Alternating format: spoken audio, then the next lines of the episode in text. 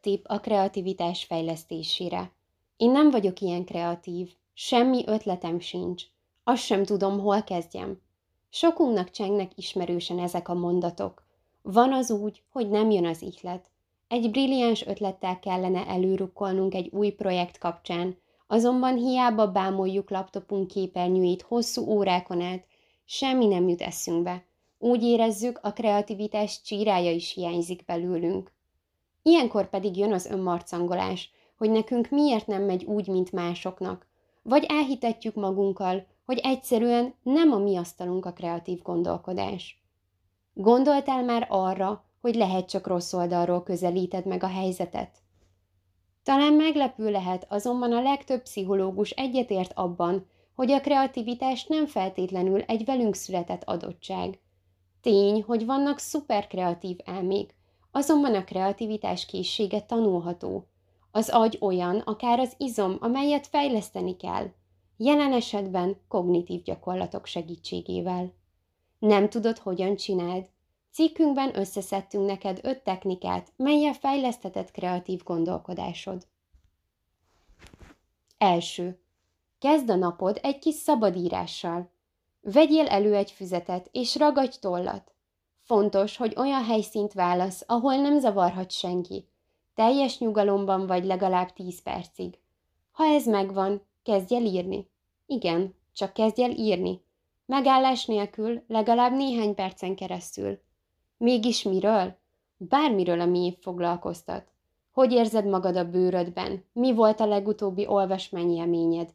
Milyen nap elé nézel? Kivel fogsz ma találkozni? Mi volt rád hatással a héten? Ne feledd, a leírt szónak ereje van.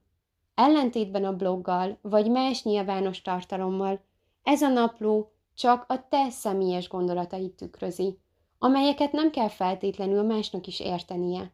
Ha szabad stílusban írsz, a kreatív energiák áramlani fognak, miközben a tevékenység arra kényszerít, hogy szavakba önsd gondolataid. Második. Vegyél részt egy kreatív kurzuson. Bármilyen témában, ami érdekel.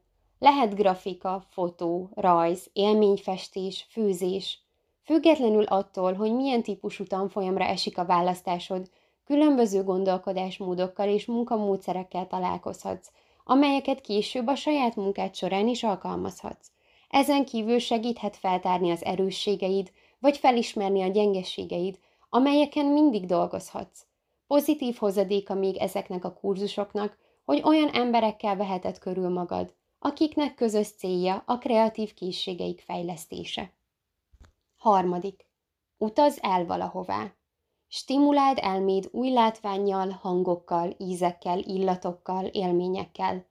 Tudjuk, hogy a pandémiás helyzet miatt most nem egyszerű a fizikai utazás, de használd a fantáziád.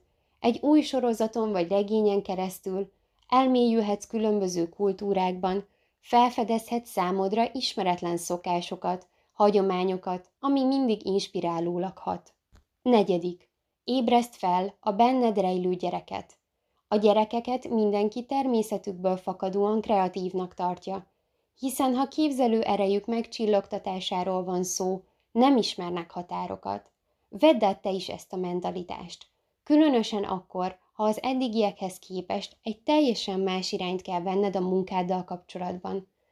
Ahelyett, hogy azon aggódsz, nem végzed elég jól a dolgod, legyél hajlandó kockázatot vállalni, új, talán elsőre meglepő ötletekkel előállni, és feszegetni kreatív korlátaid. Ötödik. Vedd körül magad kreatív elmékkel.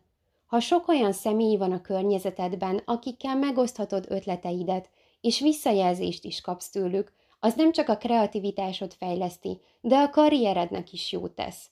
A különböző nézőpontok új perspektívát nyithatnak egy olyan projektben, amelyel túl régóta foglalkozol, és úgy érzed, hogy csak egy helyben toporogsz. A lényeg tehát, hogy ne csüggedj. Mindenkinek vannak olyan időszakai, amikor úgy érzi, hogy nem képes előállni egyetlen kreatív gondolattal sem. Megesik, hogy nehéz ezen túl lendülni, viszont nem lehetetlen. Reméljük a cikkünkben felsorolt öt tipp a segítségedre lesz ebben.